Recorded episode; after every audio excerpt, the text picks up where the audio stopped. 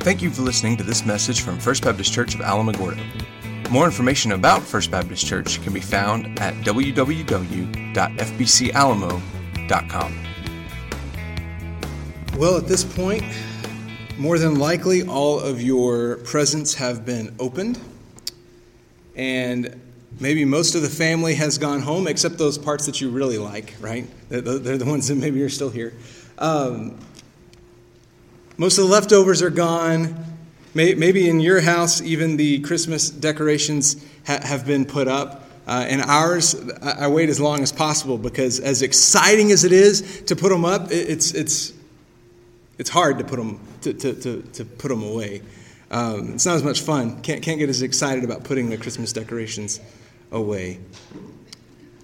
And so this morning we come in here, this um, the, the season of Advent, uh, uh, the traditional Christmas season, is, is over, and yet, uh, according to the church calendar, the season of Epiphany goes on until January 6th, which is the traditional celebration of the arrival of the Magi. And so I'm, I say all that to say I'm still well within my bounds to talk Christmas this morning, okay? All, that's, that's all I'm saying. So um, this morning we want to talk about the response to Christmas. How, how, do, how do we respond now, now that all the, all the pomp and the circumstance and, and the, maybe a lot of the stress of the, the holidays are winding down as we get ready to uh, begin a new year tomorrow, and, and for most of us, that means on Tuesday that, that, that a new year means back to the same old routine.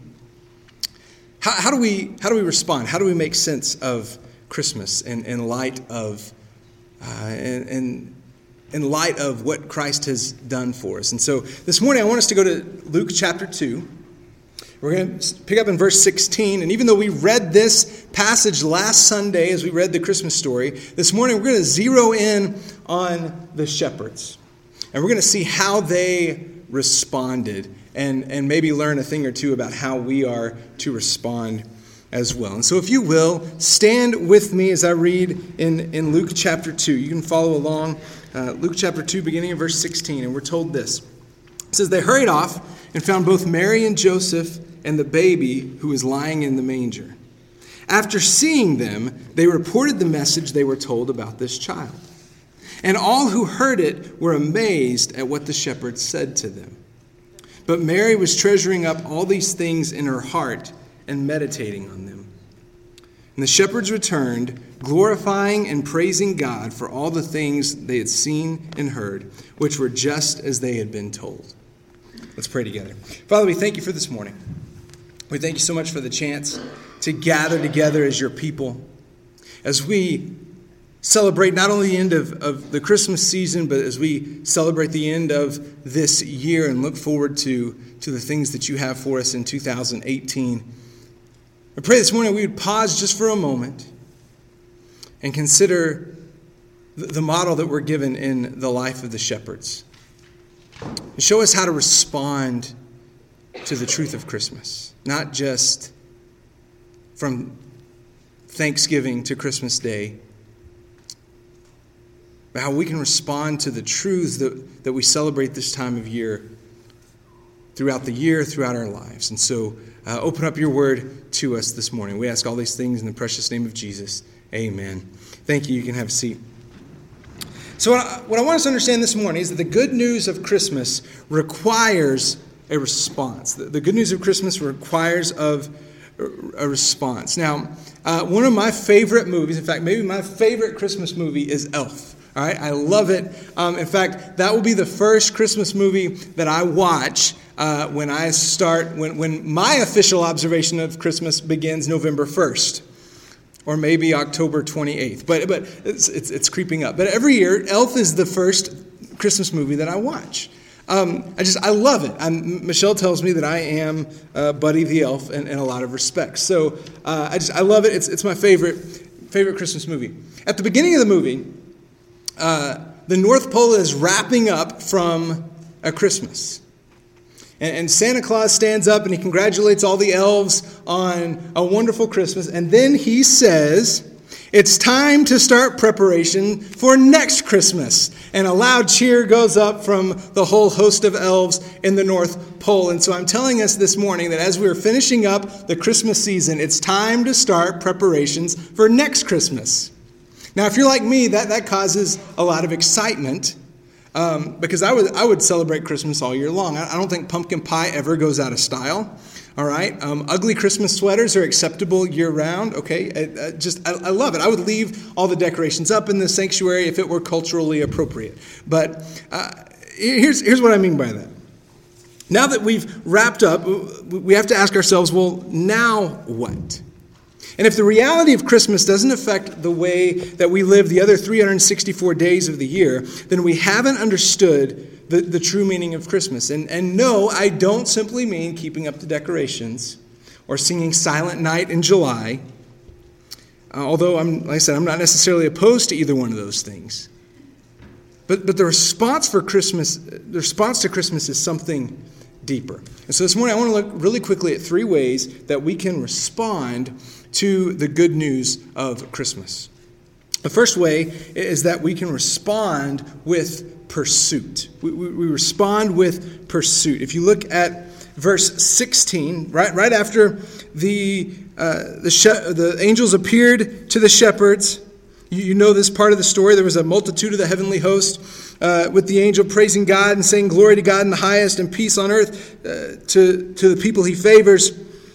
Verse 15 says, When the angels had left them and returned to heaven, the shepherds said to one another, Let's go straight to Bethlehem, see what's happened. Now imagine for a second that, that the shepherds are out in their field and they see the sky split wide with this angelic chorus. And they all look at each other and go, hey, that was kind of cool. It was good, good, good show. Appreciated that. Maybe, they even stand up and, and applaud like you would at the end of the Nutcracker and, and say, good, good show, we appreciate what we've seen. And then they go back to, to tending their sheep. Now, we would look at them and say, man, you guys are crazy. You, have got to at least go check out and see what you were just told. And yet, how many of us respond to the message of the gospel maybe that same way? Maybe, maybe we enjoy it for a while. We think, man, that was a great, it's a great message. It's a great show. Now I've got to get on with life as normal. But for the shepherds, we're told in verse 16, they hurried off and found both Mary and Joseph and the baby who was lying in the manger. They pursued this Christ child that they had heard about. They, they didn't dismiss what the angels told them, but they also wanted to search out for themselves. They, they wanted to search out this truth for themselves. They, they didn't want to miss the opportunity to worship this, new, this newborn king personally. And here's, here's what I'm afraid of I'm afraid that there are too many believers who are content just to read about or to hear about God doing great things. And so maybe we read through the Bible, we read some stories, maybe like the shepherds, and we, we see what God did in their day, and we say, wow, isn't that cool? And then we go on with life as normal. And I believe that God still moves in and through us the way that He moved in the Bible. I think the difference is we, we are often too distracted to pursue Him the way people in Scripture pursued Him.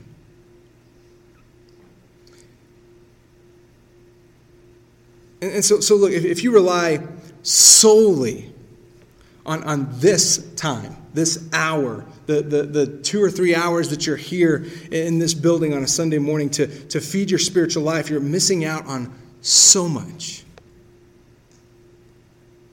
Take responsibility for your spiritual growth. Dive into the Word of God because as believers, we've not been called simply to hear stories of God's goodness. We've, we've been given the opportunity to experience firsthand the goodness of God, the reality of the gospel lived out. And so let me tell you about, about one way you can do it. It's not the only way, but, but one way you can do, it, do this. Um, on, the, on the table, on the, on the little stands on your way out the door, you'll see these sheets. This is a uh, Bible reading plan for 2018.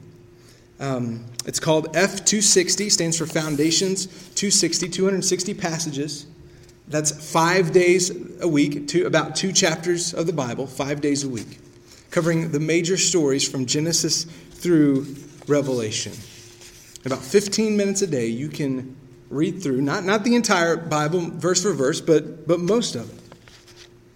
Uh, it's also available on the YouVersion Bible app. And so if you go to our website, fbcalamo.com, in the little slideshow that, that, scrolls there, you'll see a picture that says, Read the Bible with us in 2018. Click on there. there there'll be a link to take you to a uh, reading plan on the YouVersion Bible app that I've set up. And, and we can actually read that together. In fact, at the end of each day, there's a place where you can put in notes that, that will be seen by everybody who's in the group. Why? This is a, it's a time for us to read the Bible together. And, and something special happens, I think, when, when God's people are in the Word together. Um, and again, if, if you don't have a smartphone or, or, you, don't, you don't like the, the internet, that's fine. That, that's why I have hard copies available at, at the back. And it's, it's real simple. You got five, uh, five readings each week with uh, a memory verse or two each week, and you can just check it off as you go, stick it in the back of your Bible. And, and I did it last year. I can tell you it's, it's simple, but it's a, it's a way to be in God's Word every day. Um, and we grow closer to Christ as we pursue Him. And the primary way we pursue Christ in, in our day and age, and in, in this time in which we live, is through His Word. That's how we connect with Him, that's how we pursue Him. Um, by the way, we, we, we can pursue him because he's pursuing us. And so this is one of those things I don't have to say, well, well how, how, or should I pursue Christ? We can ask how, we can talk about methods. But you don't have to ask the, the question, should I pursue him? The answer to that is yes, because he's already shown us how he's going to pursue us. And, and in fact, we're given uh, examples in Scripture of people who pursued God. And so in, in Acts 17 11, we're told about a group called the Bereans. And it says this it says that the Bereans received the word with eagerness and examined the scriptures daily to see if these things were so. So they had heard Paul preach. And, and, and like some other people, they, they, when they heard Paul preach, they said, Man, this is, this is strange. We've never heard anybody preach this way before. We've never heard it, anybody say the things that Paul's saying. And some churches, in fact, right before this, Paul had been in Thessalonica and was almost um, completely rejected by that city, except for a small number of believers, because the, the things Paul was saying were too strange. And then we're told about this group of people in this city of Berea who searched the scriptures to see if these things were so. then in Philippians, Paul actually commands us. He says, Therefore, my dear friends, as you've always obeyed, so now, not only in my presence, but even more in my absence, work out your own salvation with fear and trembling. For it is God uh, working in you both to will and to work according to his good purpose. See, see here, we're commanded to take some responsibility for our spiritual lives, to pursue Christ as he's pursuing us, as he's working in us to will and to work according to his good purpose. So I would encourage you to uh, whether you want to use this plan or not, if you have the YouVersion Bible app, there are countless numbers of Bible reading plans. We, we live in a day and age where we have more access to the Bible than, than any generation in history, and yet we, we just might be the most biblically illiterate generation that the world has ever seen, too. As you're making New Year's resolutions, this, this is one I would say put high on your list to be in the Word and to be in the Word with community. There's no better way to pursue Christ than to be in His Word. There's no better way to be in His Word than to be in community. That's why we do small groups. That's why I have Sunday school classes at 9 a.m. on Sunday mornings, so that we might come to know one, one another and pursue Christ together. And so, listen, if you've not yet joined a class, the beginning of 2018 is a great time to join a small group and, and to pursue Christ together with another group of people. So that's one way we respond to the good news of Christmas. We pursue Christ by being in His Word and being in community. But the second way we respond is, is the same way the shepherds did as well. We respond with proclamation. Look with me at verses 17 and 18. It says, After seeing them, after seeing Mary, Joseph, and the baby, they reported the message that they were told about this child. And all who heard it were amazed at what the shepherds said to them. See, they didn't keep this good news of great joy to themselves. In fact, I would even argue that they couldn't. Just like you can't help but tell about a new gift or a new baby or for the, the wretch the, the wretches who are my friends who are Houston Astros fans can't help but tell me about how great the Astros are after they won the World Series last year. We, we, we, we can't help but talk about the things that excite us. We've been called to share this wonderful news of Jesus Christ with the whole world. And, and, this, by the way, is a common theme in the Gospels. When people encounter Jesus, they, they just can't keep it to themselves. Uh, so in John chapter 4, verse 39, uh, this is right after Jesus has met with the woman at the well, the, the Samaritan woman. Um, we're told this Now, many Samaritans from that town believed in him because of what the woman said. Now, think about who's telling us this. So, so, we're told in Scripture that this woman's been married five times, and the, the man she was living with now is not her husband. And so, when, when she comes into town telling everybody that she met a man, everybody's probably thinking that's nothing new. We've, we've heard this story before. And then she goes, No, no, no, no, no, you don't, you don't understand. This, this one was different. He told me everything I ever did. Come and see for yourselves. And she went out telling people about this Jesus that she had just met. And we're told here in John 4:39 that many Samaritans believed because of her testimony. And not only that, but the disciples, these, these men who ran for their very lives on the night that Jesus was arrested, end up boldly proclaiming Jesus as the risen Lord. And, and to a man, they suffered immensely for their faith and all but one ended up giving his life defending the gospel. And, and, as I've told you before, for John the apostle, it wasn't because they didn't try. The Roman government boiled him in oil, and he miraculously survived and freaked them out because they were pretty good at killing people. And boiling people in oil usually worked. So when he survives, it freaks out the Roman government, and they exile him to the island of Patmos, which is where he received the revelation. These guys who ran away on the night that Jesus was arrested end up boldly declaring the gospel to the point of intense persecution and death. Because they encountered the risen Lord and they never got over it. And so, look, as, as we begin to, a, a new year tomorrow, people are going to make all kinds of New Year's resolutions, right? I want to lose 45 pounds by January 15th. Um, we start saying, making just these crazy, uh, these crazy resolutions that aren't that aren't g- going to be possible. But but all of these resolutions are based in one reality, and that reality is brokenness. So whether it's I, I want to I, I, want to go on a diet and lose weight, and get in better shape, um, whether I want to start a new habit or stop a bad habit, they're all rooted in brokenness. Something is wrong and I want to fix it next year. And we, as followers of Christ, have the ultimate message of renewal. We have the ultimate fix for this brokenness of the human condition. That's found in 2 Corinthians 5:17. Therefore, if anyone is in Christ, he's a new creation. The old has passed away and see the new has come. See, and I think maybe we've somehow convinced ourselves that, that people don't want to hear uh, about Christ. When in reality, I think what people don't want to hear about is empty religion. But people are desperate to hear good news. If you're on social media at all, if you're on Facebook, if you're on Twitter, you'll know that bad news abounds. Right? We, we, we are far easier at telling bad news in 240 characters than we are in good news. And so our world is desperate for good news.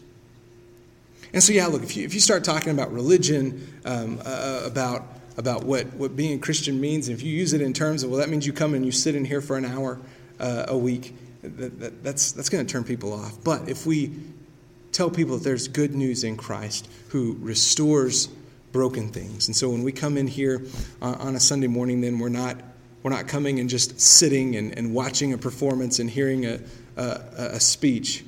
but we're gathering with the body of Christ to worship the risen Lord and to hear his word opened and proclaimed as we pursue Christ together. That's a message our world is hungry for. That's a message that our world needs because we're broken and we're lonely people. And the gospel creates healing where there was brokenness and community when there was loneliness. And then finally, we respond in praise. Look at me at verse 20. Verse 20 says, The shepherds returned, glorifying and praising God for all the things they had seen and heard, which were just as they had been told. Uh, just like proclamation's a common response to seeing Jesus, so is praise. And the shepherds are certainly no exception to this. Uh, the, the response to what they had seen and heard was to go away glorifying and praising God for what they had seen and what they had heard. And uh, in Luke chapter 2, verses 36 through 38, just a, just a few paragraphs down, we read about uh, a lady named Anna who was serving in the temple. And says, uh, There was also a prophetess, Anna, a daughter of Phanuel of the, tribe of, of the tribe of Asher. She was well along in years, having lived with her husband seven years after her marriage, and was a widow for 84 years. She did not leave the temple serving God night and day with fasting and prayers. At that very moment, that's the moment that Jesus and, and his family come in. So she came up and began to thank God and to speak about all, uh, speak about Him to all who were looking forward to the redemption of Jerusalem. This lady who is well advanced in years, we're told she's been a widow for 84 years. She sees this baby and she responds in praise. Later on in Luke, we're, we're told about a woman who was disabled by a spirit in Luke chapter 13. It says, And he, talking about Jesus, was teaching in one of the synagogues on the Sabbath. A woman was there who had been disabled by a spirit for over 18 years. She was bent over and could not straighten up at all. When Jesus saw her, he called out to her, Woman, uh, you are free of your disability. Then he laid his hands on her, and instantly she was restored and began to glorify God. See, when brokenness is healed, that should cause us to respond with praise and joy. And the answer to the answer to dead, boring religion is joy. It's joy in Christ. It's, it's coming to understand what He's done for us, that He made us alive when we were dead. He gave us hope when we were hopeless. So, as we wrap up this morning, here's my question What's your response? When you hear the good news pro- proclaimed, what's your response? Does it cause you to glorify and praise God for what He's done? Do you ever pause long enough to glorify and praise God for what He's done? To, to Consider what it would mean to pursue Him. Not just on your own, but, but with a community, to, to consider what it looks like to proclaim the mercies of Him who's saved us, rescued us from the domain of darkness, and transferred us to the kingdom of His beloved Son. 1 Chronicles 16 tells us, For the Lord is great and highly praised. He is feared above all gods, just as we sang about a few moments ago, and which we're about to sing about again. So this morning, as we as we wrap up the, the message time, we're gonna we're gonna go into a time of response, then we'll transition to the Lord's Supper here in just a sec. But as Sarah comes to to lead us in our invitation, I'm to ask you to take just a few moments and pause, reflect on what God's done in you and through you through the gospel. Ask Him how He might have you pursue Him as we begin a new year. Ask Him what it would look like to proclaim His mercies to those around you, and then ask Him what it would look like to, to live your life in response, and in a response of praise to what He's done in your life. Let's pray. Father, we thank you for this morning.